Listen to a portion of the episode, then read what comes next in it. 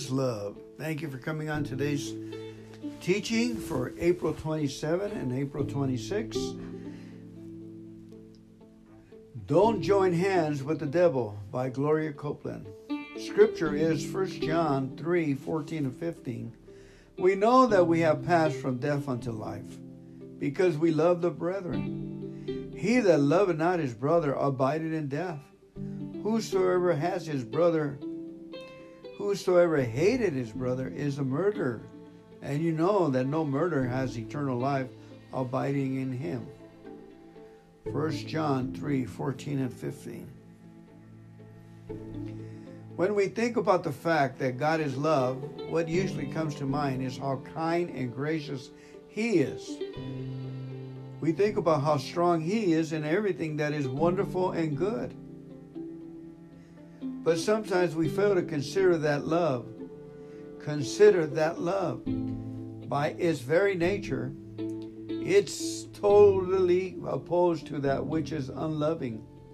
Love is a powerful enemy to all that is hateful and all that hurts or destroys. Even though we're God's dear children, if we start violating the law of love by treating others in hateful way, we'll soon run into a side of love we rather not see.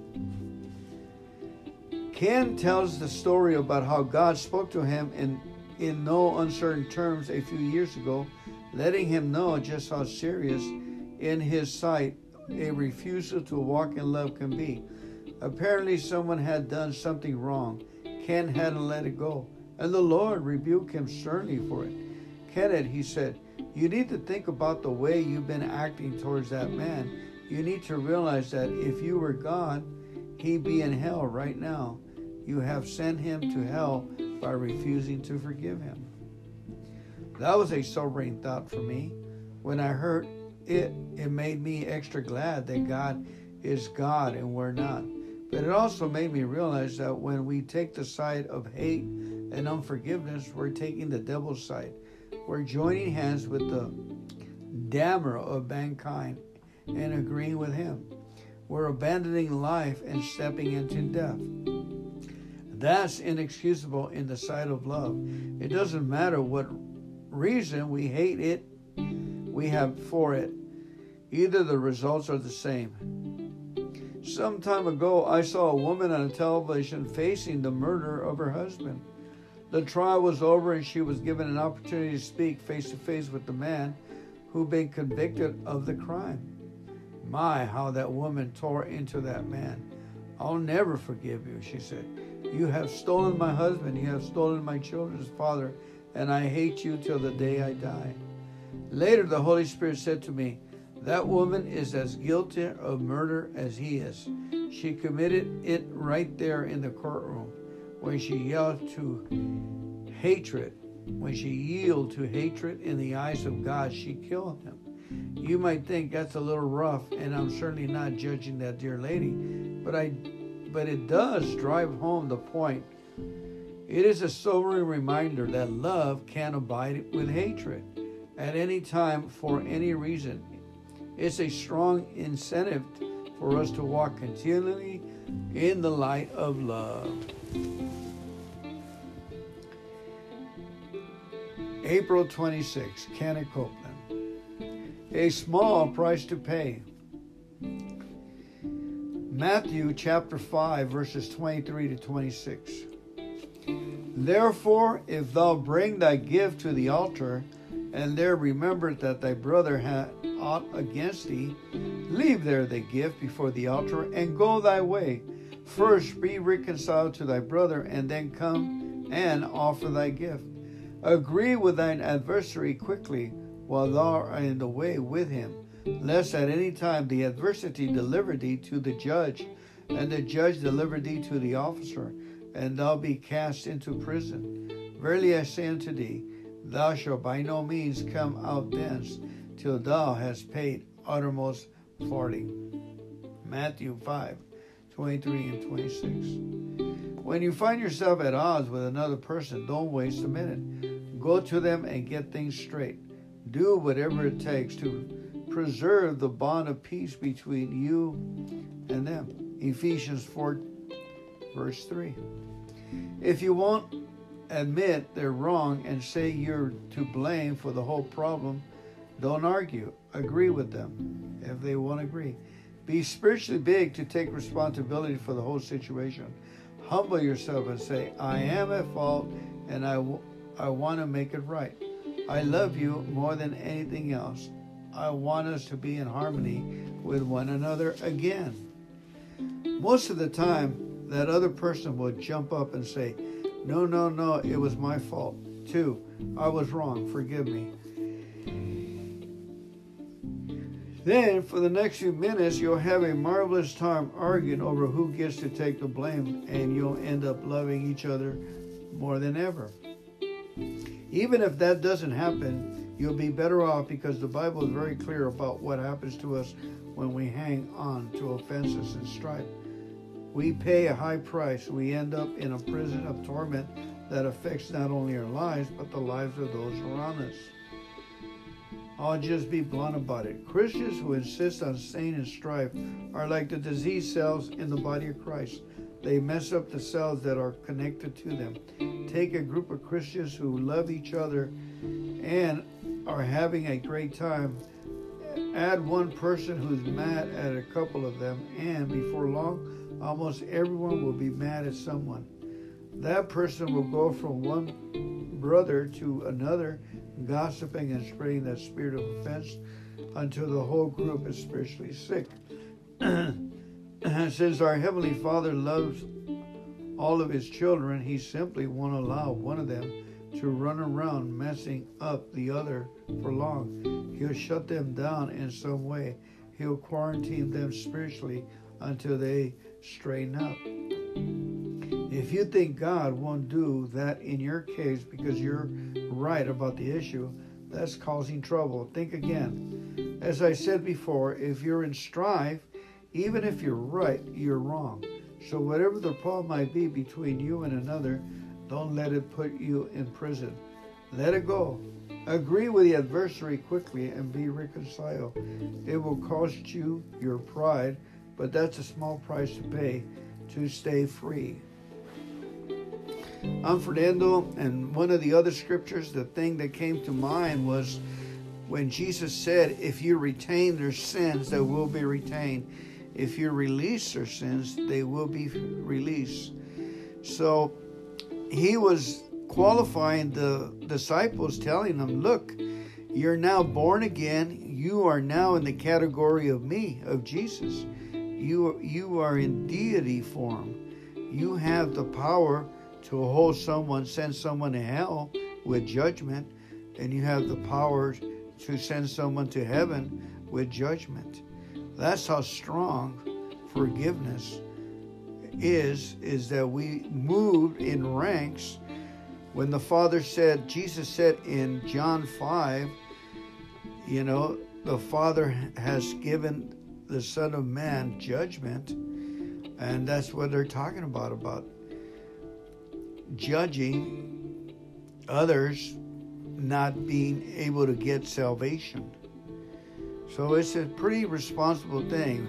If I were you, I continue to write all the names and continue to pray for, pray for them and thank Jesus for them that Jesus is dissolving the issue. You heard me? Jesus will dissolve the issue. Write their name down, write a letter of apology, seal it, and keep raising it to Jesus for 45 days. Every stop sign, every time it's on your car, just continue to raise it to Jesus and praise Jesus for that person till Jesus dissolves the hate, the hurt, the murder in your heart, the evil thoughts, and just keep at it till you break the fallow ground. You get that bad seed out, get that bad tree, that root completely out by praising and thanking Jesus that He is Lord over the person's lives and that Jesus has forgiven them and He's forgiven you, so you forgive them. Amen. All right? And forgive yourself too. Add your name on there. I love you. God bless you. Give them heaven.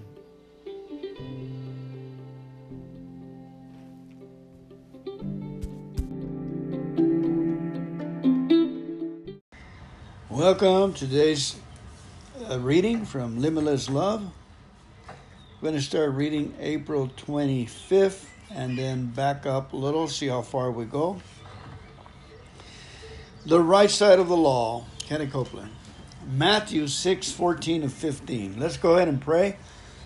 Father God, we thank you for your word. Thank you for sending us your Holy Spirit and bringing us into the right place in our lives, having a Father in heaven and being born again.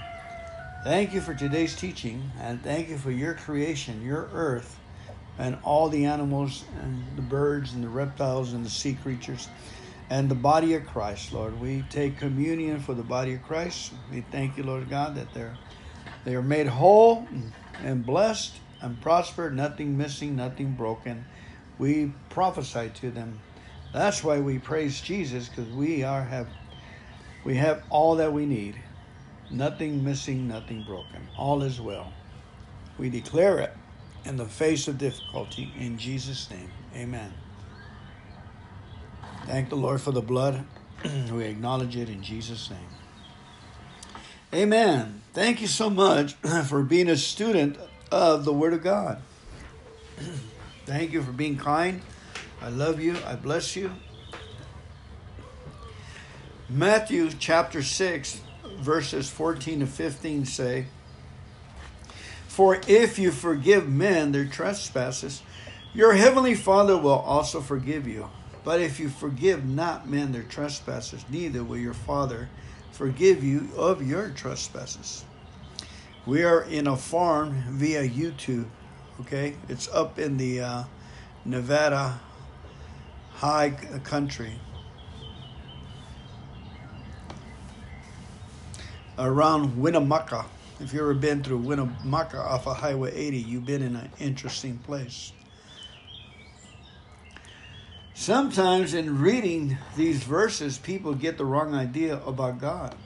They think He's mad because they're they fail to forgive someone, and as a means of punishment, He is withholding His forgiveness from them. But actually, that's not the case.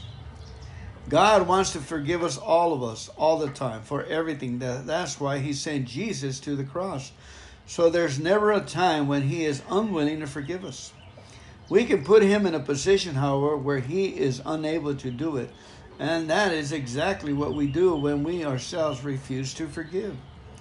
Here's why spiritual forces are real. Spiritual forces are real. They are either present somewhere or they're not. Two opposite spiritual forces can occupy the same place at the same time. We will either have one or the other. With that in mind, consider this whether you are giving it or receiving it, the spiritual fact forgiveness comes from God. He generates it all. So when you decide to shut off that generator and walk in unforgiveness, you are cutting it off from the source. When you make unforgiveness unavailable to your brother, it instantly becomes unavailable to you. That's a spiritual law, and there are no exceptions. So the only wise thing to do is walk on the right side of that law. Walk on the side of love and by forgiving others and keep God's forgiveness working for you. I try to forgive, you may say, but when I see the one who wronged me, I still feel angry and upset inside. What else can I do? You can stick to your spiritual guns and refuse to be moved by those feelings Love isn't based on your emotions, and neither is forgiveness. It's a decision of the heart. It is a fun function of your spiritual will. Once you've forgiven them as an act of your will, they'll they're forgiven whether you feel it or not. When you see that person on the street and your flesh reacts by tempting you to be cold or to simply ignore them, say to yourself, Oh no, flesh, you can't act like that. I've forgiven that person from my heart, and regardless of my fleshly emotions, I intend to treat, them with kindness and love. Then act by faith on that confession. As you do, you'll find over a period of time you'll be completely cleansed from its the, the effects of the wrong you suffered. Those old feelings will be gone, and with the fountain of forgiveness flowing, God will not only be willing but able to do wonderful things for you. Amen. That was Kenneth Copeland from April 25th, Limitless Love. And don't forget, family, that we have admitted to have a 45 day praying for our enemies and the people that wronged us, and even ourselves. You know, when we wrong ourselves, we wrong ourselves from opportunity, we wrong ourselves from saying the wrong thing at the wrong time. We have wrong, we have done harm to ourselves too.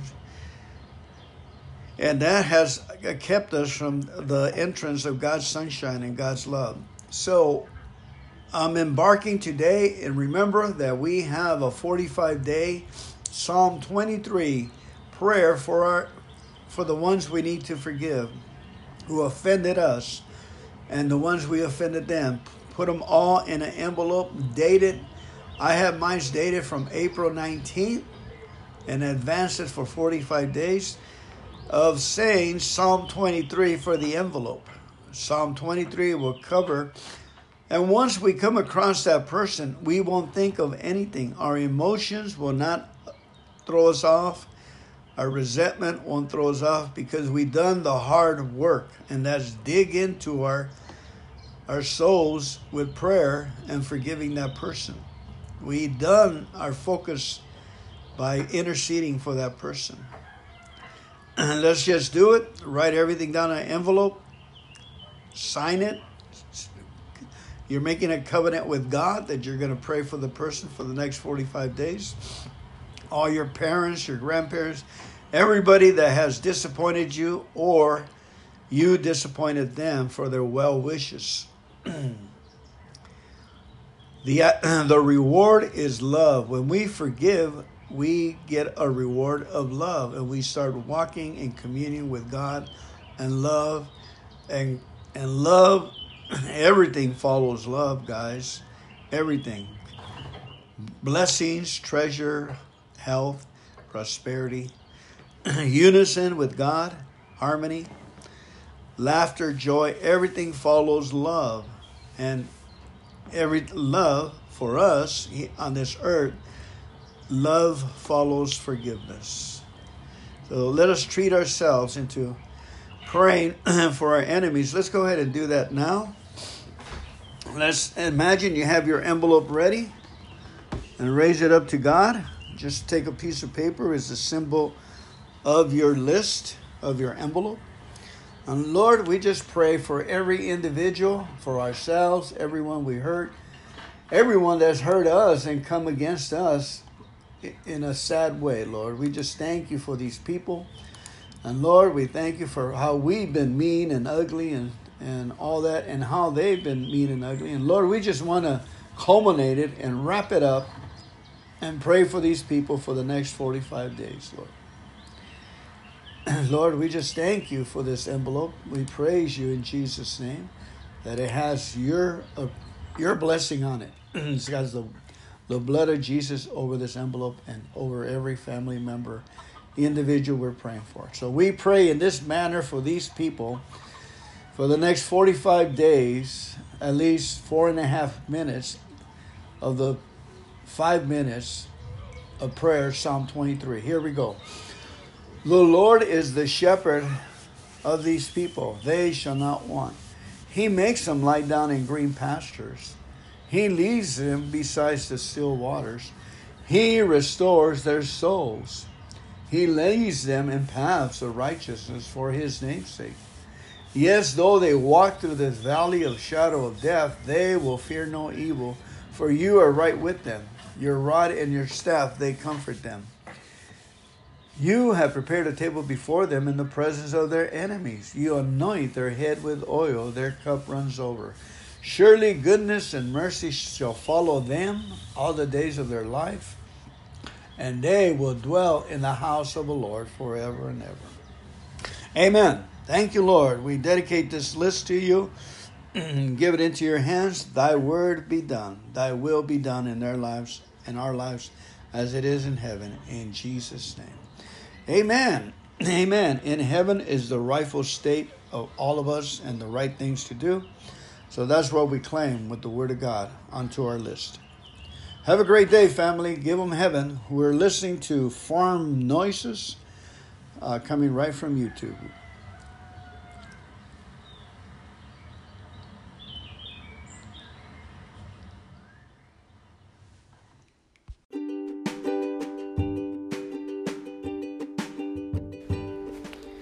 Limitless Love, April 19, by Gloria Copeland.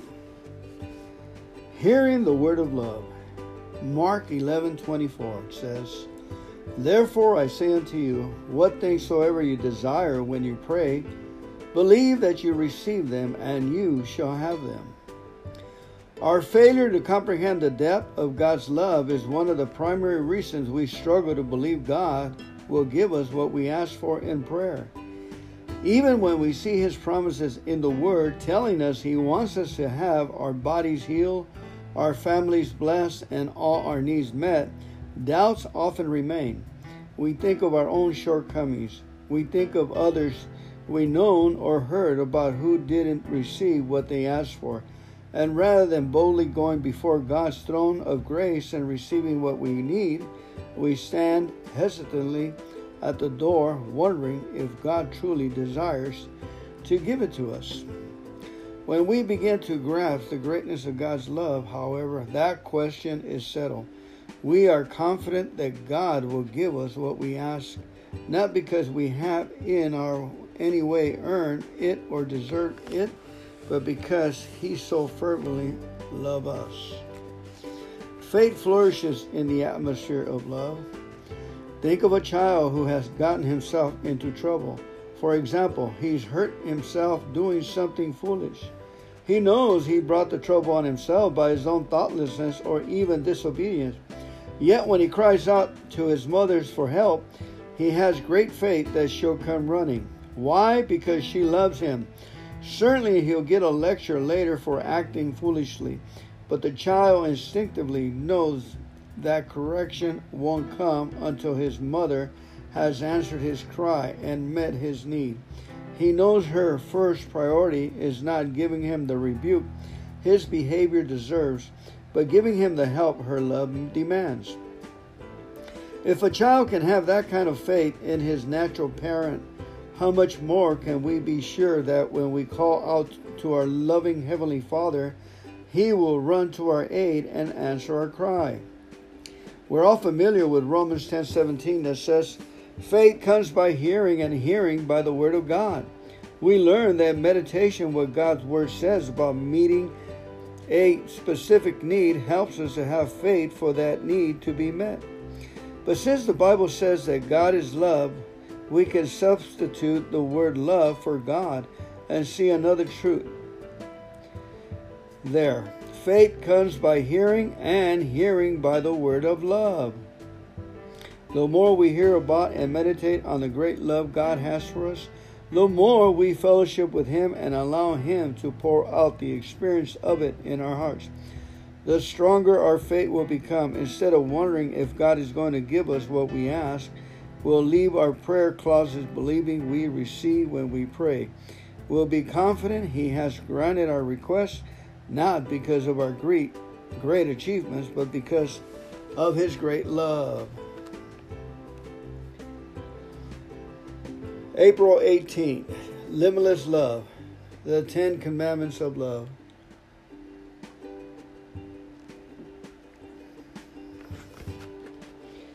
Know therefore the Lord your God, He is God, the faithful God, who keeps His covenant and his loving kindness to a thousand generations with those who love him and keep his commandments.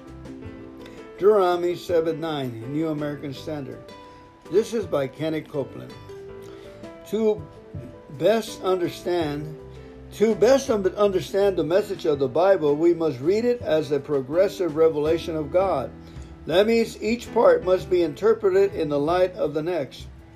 The letters to the churches, for example, helps us understand the significance of the gospel, and everything in the Old Testament looks different in the light of the New Testament. That's because in the New Testament, through Jesus, God fully received his nature by expressing himself in the form of a man. He was able to communicate in a way that mankind could understand, he was finally able to demonstrate himself as the God who is love. In Old Testament days, people just couldn't comprehend that. When God came down on the mountain to talk with the children of Israel, and the place shook with thunder and fiery smoke, the people were frightened and ran away. They couldn't comprehend this earth shaking God as a God of love. His greatness and his power overwhelmed them. So even though he sworn to be faithful and merciful to them and to keep covenant with them, again and again they shrank back and said, Moses, you talk to God for us and tell us what he says. We're afraid to talk to him. He might kill us. It was that mindset they received the Ten Commandments. So they interpreted them to be the demands and ultimatums from a dictator who was saying, Do this or you will die. In the light of the New Testament, however, we can see that wasn't God's heart at all. He wanted to bless those people, He wanted to make covenant with them. He was offering to be there all in all. He was saying, don't have any other gods before me. None of them will love you like I will. None of them can meet your needs like I can. Don't take your neighbor's stuff. I have more than enough to provide for you and him both. I'll get you everything good you could ever want, so don't steal, just come to me. And don't co- covet your neighbor's wife. I love you, and I have a girl for you who is pretty as she is, so just look to me and let me bring her to you. It is a pity God's people in Old Testament times failed to understand that. But but it's an even greater pity when we fail to understand God's love today. In the light of the blood of Jesus and the life he lived for us, we should forever see the Ten Commandments as the Ten Commandments of love. Thank you very much for this reading. May God bless you, enrich you, and profit you, and make you happy in Jesus' name. Amen.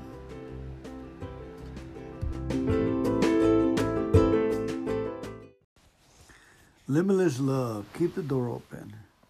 And behold, there cometh one of the rulers of the synagogue, Jairus by name, and when he saw him, he fell on his feet and besought him greatly, saying, My little daughter lieth at the point of death. I pray thee come and lay thy hands on her, that she may be healed, and shall live. And Jesus went with him, and much people followed him and thronged him. While he yet spoke, there came from the ruler of the synagogue house a certain which said, Thy daughter is dead, thy why troublest thou, master? and Father, any further.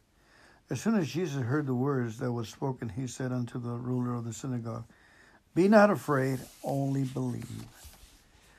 God is love at all times. He is good all the time. There is never a moment in our lives when God isn't longing to do for us all that we need Him to do. But it is our faith that opens the door for Him to do it. Faith is our connection to the love of God. Fear, which is the opposite of faith, breaks that connection. Jesus could be standing right by our side, about to work miraculously to heal, deliver, or bless us in some much needed way. But if all that moment we yield to fear, we virtually shut the door in his face. That's why Jesus said to Jairus when he received news of his daughter's death, Don't fear, just keep believing. If you don't understand how spiritual things operate, you might think that was too harsh things for Jesus to say at that moment to you to your natural mind. It might seem he should have been more understanding, that it would have been more loving for him to sympathize with Jairus and say, I know it must be terrible to hear that your daughter is dead. You probably can't help being frightened and upset, but that's okay. I'll go and raise up her up anyway. No, Jesus could couldn't do that. He understood the way spiritual things work. He knew that Jairus' fate was the crucial connection. It was his fate that would open the door for the resurrection power of God to invade the situation. Fear would have contaminated that fate. It would have hindered it and broken the connection. So Jesus said what love requires him to say. He said, Don't be afraid, keep believing. We need to let that be a lesson to us. We need to understand that to live in the full light of God's love, we must stand against fear at all times. We must treat it like a poisonous snake and drive it out of our lives. We must resist it even in the most serious situations. If Jairus could do it, it we can. So, by remaining in faith and refusing to fear, we can maintain our connection to God's love and power. We can keep the door of faith open so that He can be good to us all the time. Amen. April the 20th, Gloria Copeland. No reason to doubt. Acts 14 8 and 10. As Lystra, a man was sitting who had no strength in his feet, lame from his mother's womb, who had never walked. This man was listening to Paul as he spoke, who, when he had finished, fixed his gaze on him and had seen that he had faith to be made well, said with a loud voice, Stand upright on your feet. And he leaped up and began to walk.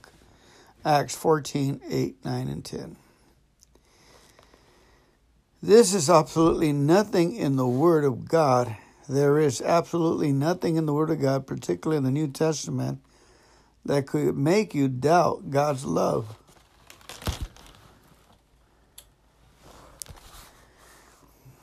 That could make you doubt God's love.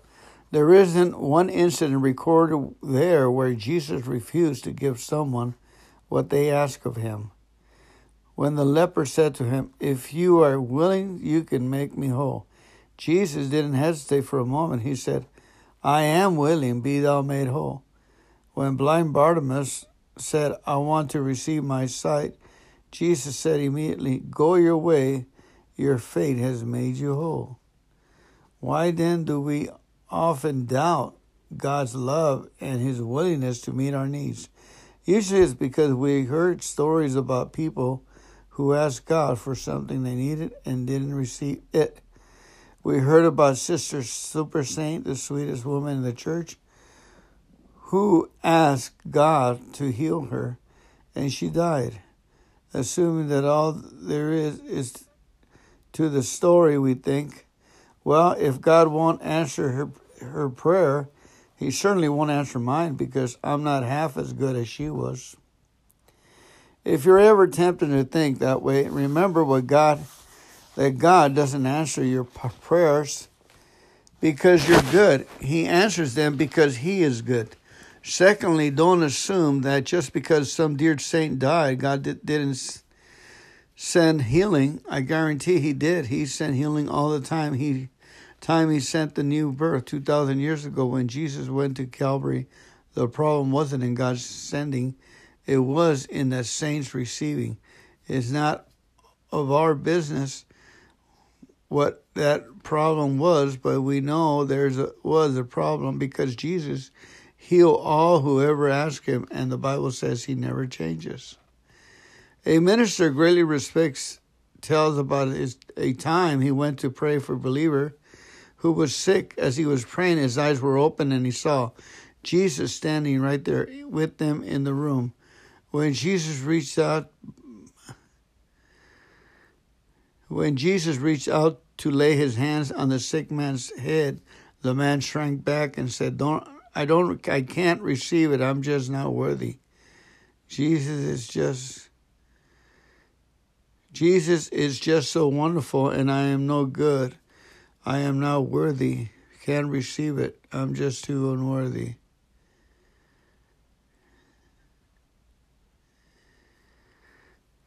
Jesus is just so wonderful, and I am not just no good. I am not worthy. The minister said that Jesus looked over at him with tears in his eyes and said, You see, he won't let me heal him. Remember that story next time someone says God didn't meet their need. Remember that God is always a lover, He's always a giver. He just needs someone to reach out to Him in faith who is willing to be able to receive. Amen. The word of the Lord. Limitless Love 19. Therefore I say unto you, whatsoever things you desire when you pray, believe that you receive them and you shall have them. That's Mark 11 24.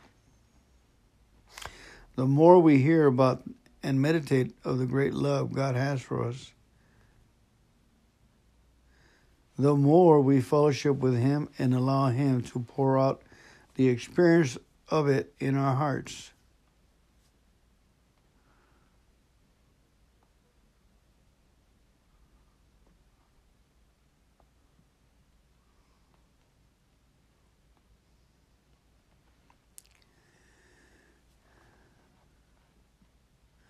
Amen. The word of the Lord. Thanks be to God.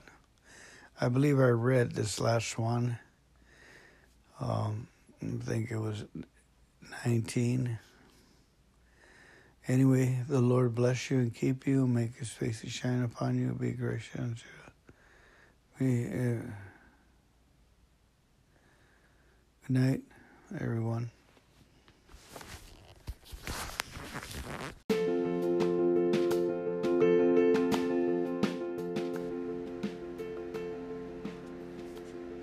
Welcome to today's reading from Gloria Copeland, Limitless Love, starting with April 13th. The covenant names of love. And it shall come to pass that whosoever shall call on the name of the Lord shall be saved. Acts 2:21. We often fail to grasp the real significance of calling on the name of the Lord because instead of calling him by his true name, we simply call him God. There's nothing wrong with the title, of course. It's simply an English translation of the original Hebrew word Jehovah. That is used in the Old Testament, but it doesn't fully convey to us what the Bible intended. In our language, the word God simply means supreme being.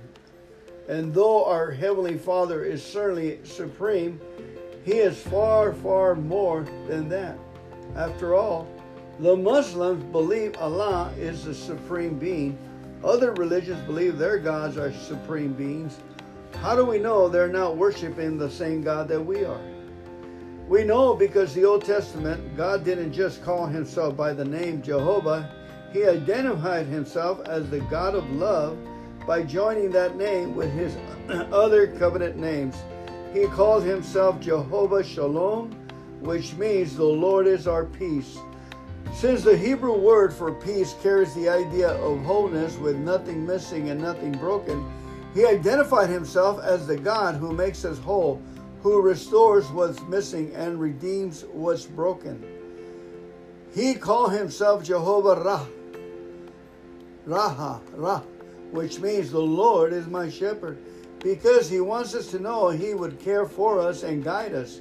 He would lead us to green pastures beside still waters and protects us so fully that we'll never have to fear. He calls himself Jehovah Jireh, which means the Lord will provide. So we will never have to worry about the shortage or lack. We could be sure that when we call on his name, He'll always supply our needs. By calling himself Jehovah Nisi, the Lord our banner, he lets us know we'll never have to fight our battles alone. When the enemy attacks, he'll use his mighty power to fight for us and bring us victory. He called himself Jehovah Tsidkenu, the Lord our righteousness, and deliver us from sin. He called himself Jehovah Rapha, the Lord our physician, and provided healing for all our diseases. In all these covenant names and more, God revealed to us his true identity. He made himself known as the supreme giver of peace. the supreme shepherd, the supreme provider, defender, redeemer, and healer of all who would call upon his name. No other so called God in all the earth can claim such wondrous titles.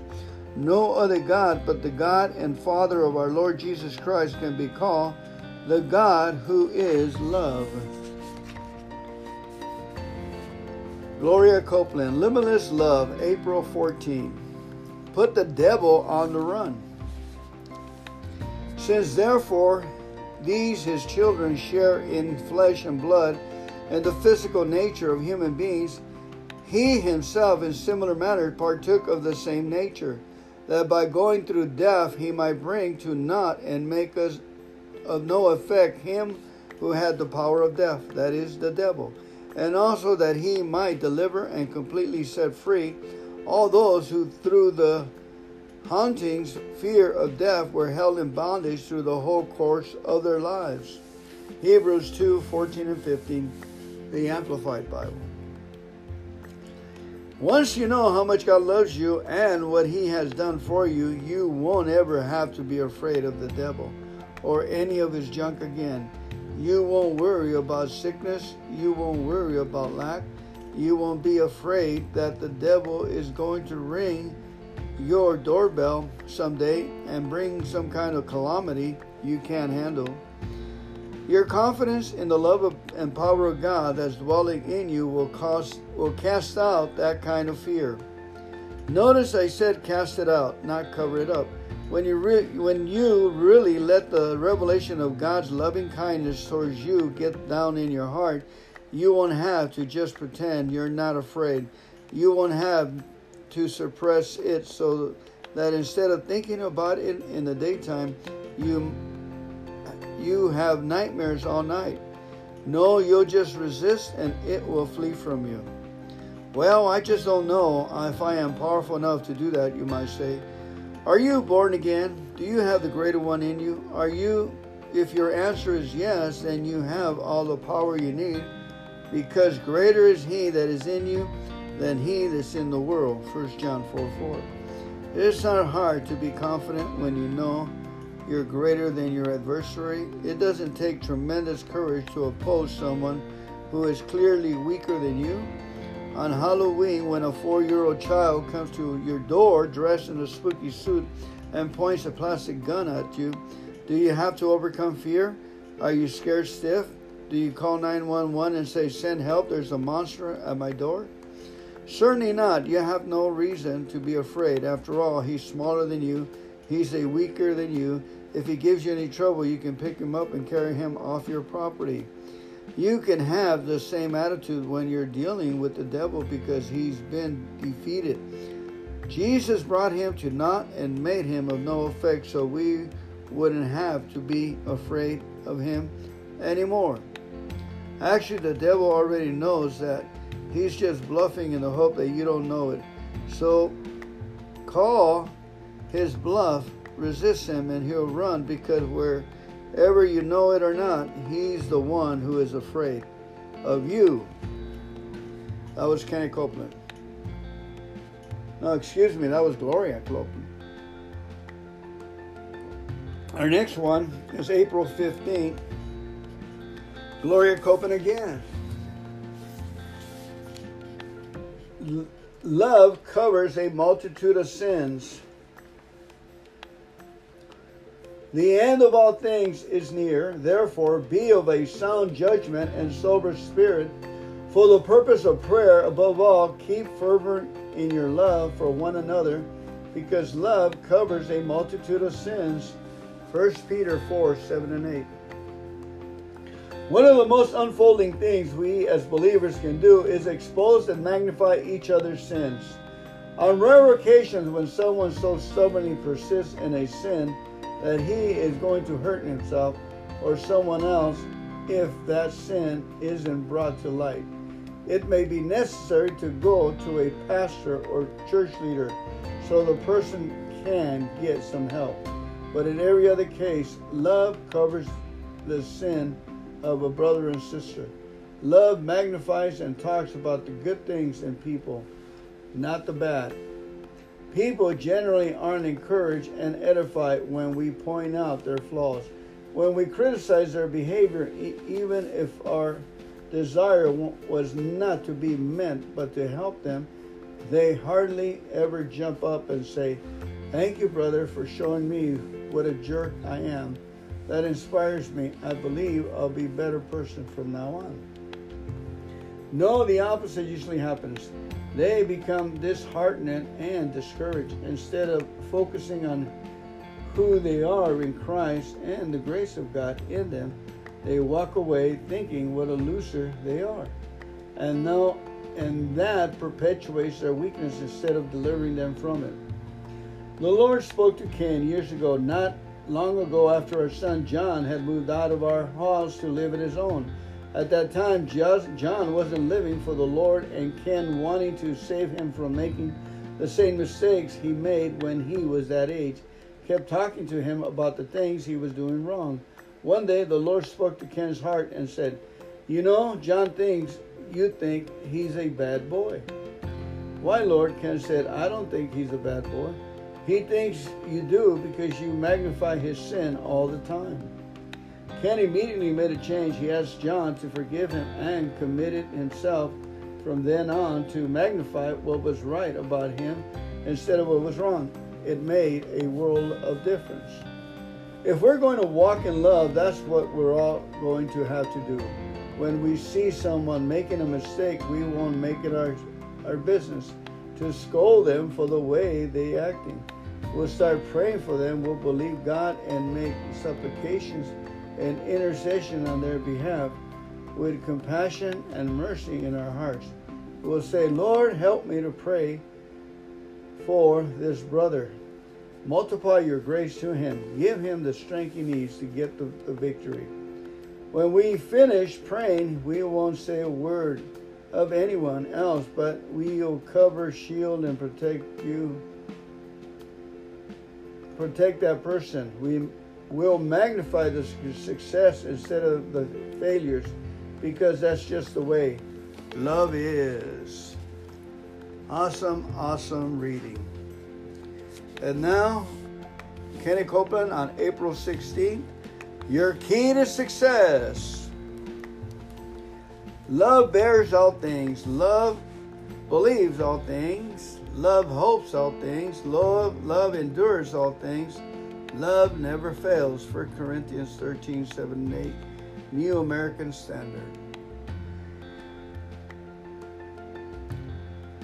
Love is the key to success in everything you undertake. When love motivates you, nothing can stop you. It empowers you to overcome opposition it strengthens you to bear up under difficult. It keeps you hopping and be- hoping and believing that when others are growing discouraged and giving up, love enables you to endure whatever is necessary and to patiently, faithfully pursue your goal until at last you achieved it. Love can bring you success in seemingly mundane areas of your life say you need to lose weight or simply get back in a good physical shape, surprisingly enough, love will enable you to do it. Most people don't realize that, that they use selfishness as a motivation. They want to get fit just to so they can look good and th- though they start out strong before long you can find them back on the couch watching informations about exercise equipment instead of in the gym working out on it. They didn't they think it's because they lack self-discipline. But the truth is is because their self-discipline isn't backed by love. These people will have an entire different experience. If they go got down on their knees and asked the Lord to help them make a heart adjustment, he would awaken with them the desire to lose weight so they could be better blessed others.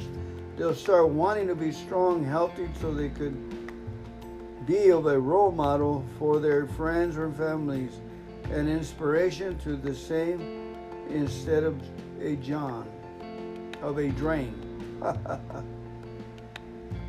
They'll start wanting to be strong and healthy so they could be a role model for their friends and family and inspiration to them instead of a drain. They'll start thinking about how much they love the Lord and how they desire to please Him. They'll be motivated to take care of their bodies so they could live longer and serve Him, if serve the Lord more efficiently. Again, the Lord They'll start thinking about how much they love the Lord and how they desire to please Him. They'll be motivated to take care of their bodies so they could live longer and serve Him more effectively. I've seen love motivate people to stand in, in faith for healing, even when sickness made them want to give up. They think of the pain and difficulty their illness or death will cause their loved ones. And they'll rise, they'll think of the pain or the illness, death to your loved ones. Then and they rise up strong in God and say, I don't care how bad I feel. I won't let the devil steal my family too much. Galatians 5 6 tells us that faith love works by love. So when you take the motivation of love and ask God faith in God's word to it, you have an absolute understandable combination. Faith and love together will speak.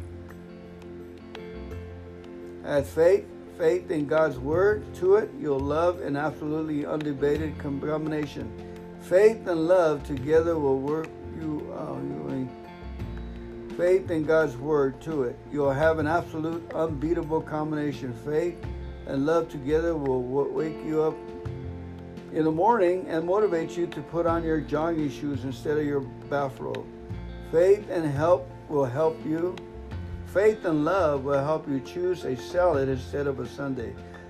They'll keep on you on the fitness track until the day comes the day someone will look at you and say, Hey, you, look, you lost 20 pounds. How on earth do you do it?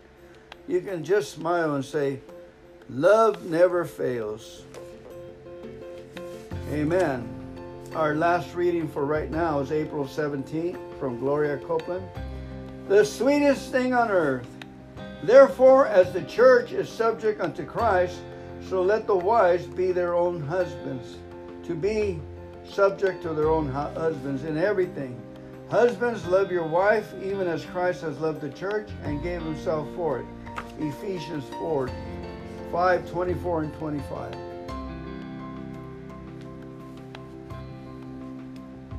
When believers get married and truly set their hearts on loving one another, they can create a situation so wonderful, it's better than anything else on the earth. The only relationship that can compare with it is the one between Jesus and his church. Sadly enough, most Christians know hardly anything about the kind of marriage. That's why the rate of divorce in the church is the same or even higher as the divorce rate in the world. Again, when believers get married and truly set their hearts on loving one another, they can create a situation so wonderful it's better than anything else on earth. The only relationship that can compare with it, with it is the one between Jesus and his church.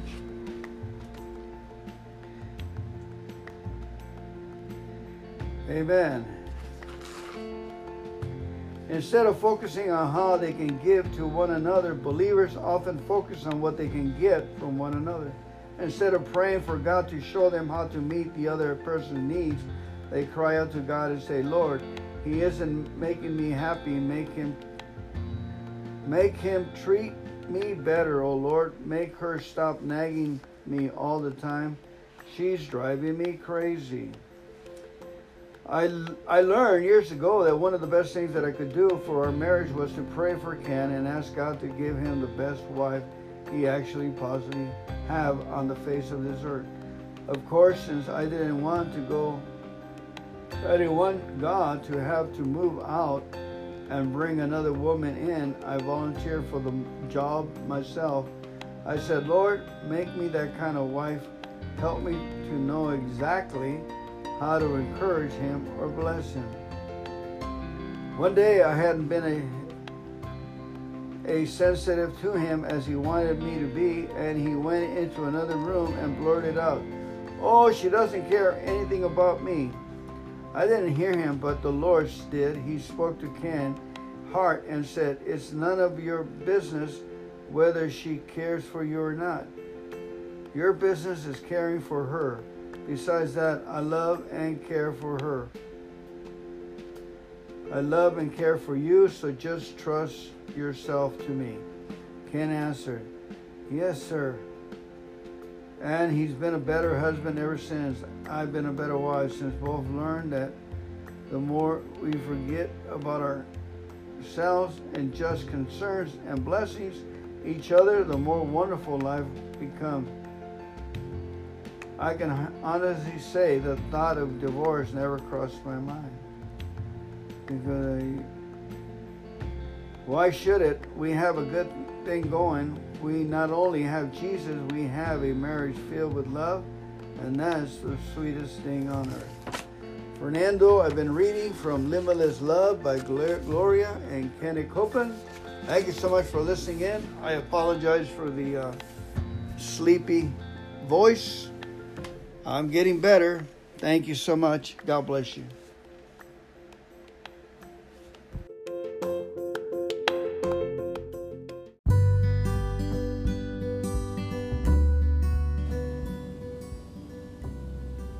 Welcome to Limitless Love from Gloria Copeland, April the 8th. A most costly sin. Therefore, I tell you, whatever you ask for in prayer, believe that you have received it, and it will be yours. And when you stand praying, if you hold anything against anyone, forgive them, so that your Father in heaven may forgive you your sins. Mark 11 24 and 26. Not only is unforgiveness a violation of love, it's one of the most costly sins we can commit. I am fully convinced that if believers understand just how deadly the consequences can be, they would never ever fail to quickly and freely forgive. Unforgiveness hinders our faith and stops our prayer from being answered. It opens the door of, to sickness and disease while closing the door to healing. Some people have died terrible death, all the while calling on God for help, yet because they continue to cling to bitterness and resentment, refusing to forgive someone who hurt them, they were unable to receive the healing they so desperately needed. Unforgiveness cons- consigns us to a life of guilt and condemnation because it stops us from receiving the sense of forgiveness from God that we need to be cleansed and restored when we sin and need forgiveness from Him. Our refusal to forgive another will make it seem the heaven are brass and the doors to God throne room has been closed to us. It's no wonder that in the sight of God, forgiveness is such a serious business. He knows our whole future and standard of life depends on it. He knows that if we refuse to forgive, we'll become prisoners of failure and defeat. Of course, the devil knows that too. So you can be sure he'll try to deceive you. On the one hand, he'll tell you that some offenses you carry is too small to cause you harm. After all, it's just a little unforgiveness, a minor grudge. In the great big scheme of things, it won't make much difference. On the other hand, he'll convince you that the major mistreatment you suffered cannot be dismissed. It was too painful and too costly. Surely God Himself must understand that until you see justice done, you can't let it go. But despite the devil's arguments, Jesus' words remain unmistakably clear. If you hold anything against anyone, forgive. Anything and anyone, God has a comprehensive policy of forgiveness. Abide by it, and it will protect you from much unnecessary pain and keep you in the place of answered prayer. April the 9th. A perfectly safe place to be.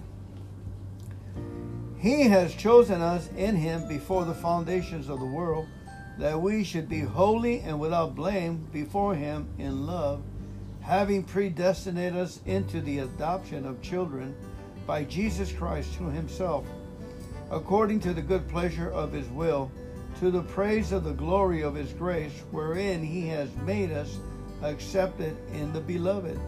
Ephesians 1, verses 4 through 6. All fear in our lives would completely disappear if we only understood how dear and how precious we are to our Heavenly Father.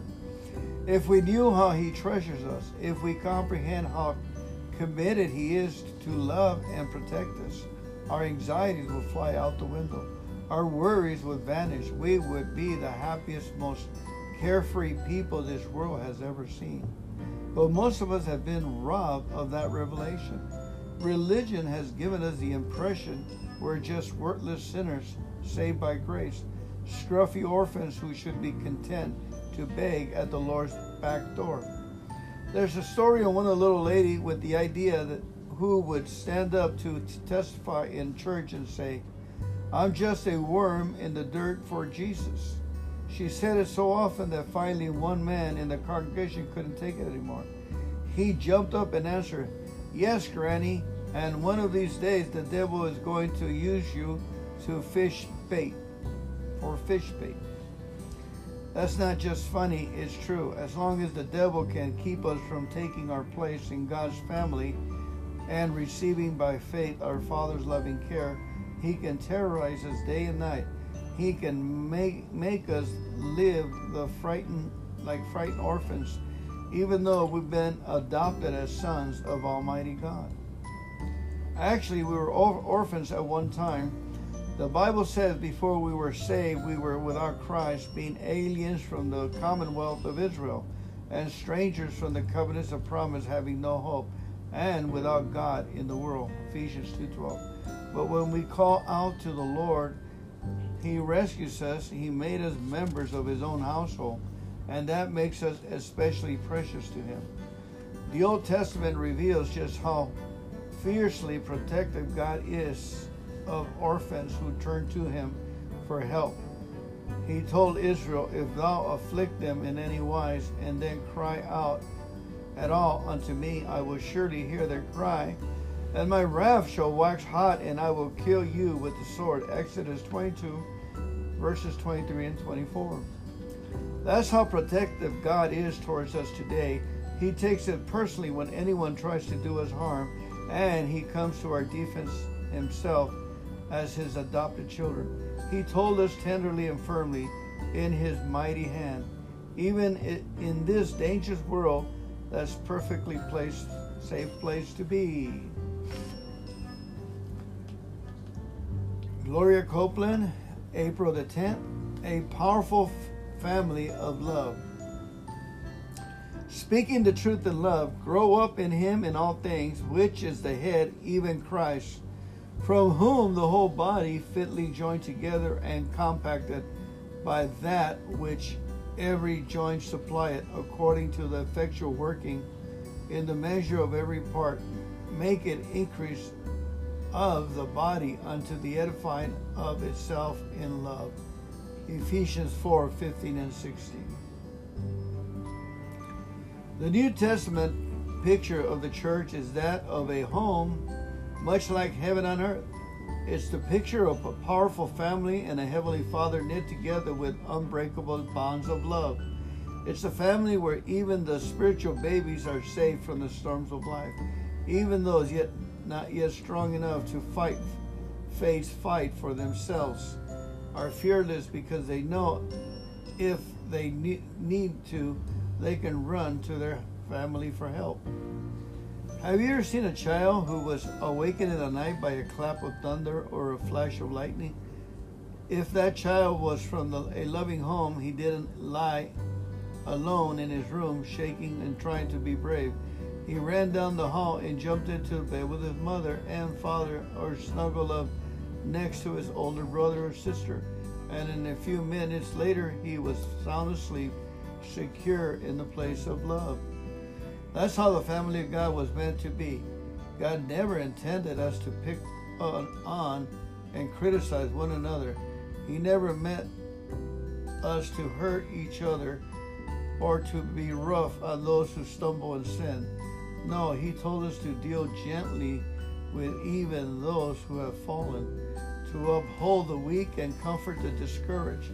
He instructed us to bear, endure, carry one another's burdens and troublesome moral faults, and in this way fulfill the law of Christ.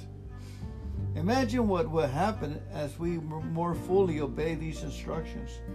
Think what the church will become as we stop treating it like an institution or simply an organization and being to make it God's powerful army of love. We will be a family with ties so strong that when the devil jumps on one of us, he'll find he has all of us to deal with. A family continually builds itself up instead of tearing itself down. By the grace of God, we can do it, you know. Before we in the church are caught up to heaven, we can bring heaven right down to earth. All we have to do is take our place in God's family and start caring for one another. All we have to do is make a quality commitment and start giving our full share of love. Amen. April 11, the spirit of adoption. For you have not received the spirit of bondage again to fear, but you have received the spirit of adoption, whereby we cry, Abba, Father. The Spirit itself bear witness with our spirit that we are the children of God, and if children, then heirs, and heirs of God, and joint heirs with Christ. Romans 8, 15 and 17. As we believe, as believers, we've been given the spirit of adoption. We're not spiritual orphans anymore. An orphan feels unloved and alone. He has no one to provide for him, no one who truly cares about his future. An orphan continually struggles with fears and feelings of unworthiness. When prospect parents come to the orphanage, an orphan might step nervously towards in his ragged pants and worn out shoes trying to look his best, but inside he's frightened. He's thinking, no one is going to want me. I'm not good enough. I'm not handsome enough. I'm not smart enough. I have the wrong color skin. That's the spirit we had before we were born again. But when we made Jesus our Lord, everything changed. Suddenly we had a Father.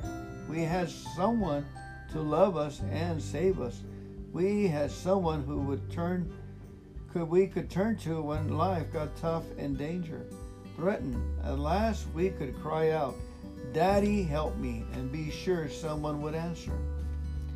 If you study adoption in Hebrew culture, you'll see just how powerful the spirit of true of it truly is. According to Jewish law, it's illegal for an adopted child to be disinherited. He's the most secure member of the family, and no matter how many children there are, the adopted child receives all the privileges of the firstborn. That's our position in the family of God.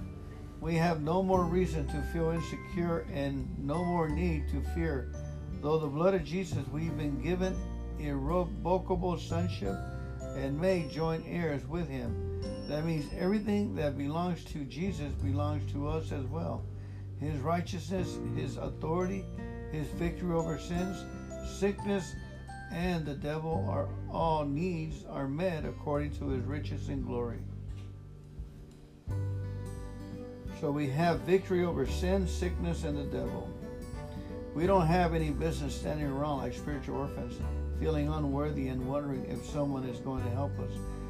We'll receive the spirit of adoption. We ought to walk around with our heads high and grins on our faces telling people, My daddy loves me. My daddy takes care of me. My daddy is always there for me. Religious folks might say, You better watch that. It sounds like the spirit of pride to me. No, it's not. It's just the spirit of adoption talking. It's the testimony of an orphan who has been made a son, and the son it's the song of the Redeemer. April the 12th. He did it just for me. Colossians 1:12, the Amplified Bible. Giving thanks to the Father who has qualified and made us fit to share the portion which is the inheritance of the saints, God's holy people in the light. Colossians 1:12. One of the most difficult revelations for believers to grasp is the fact that they are qualified to receive the blessing of God. A sense of unworthiness often dogs their steps and makes them stop short of receiving a glorious inheritance God had given them. They just don't think they deserve it. I could never believe I'm worthy of God's goodness, they say. I am nothing more than a sinner saved by grace.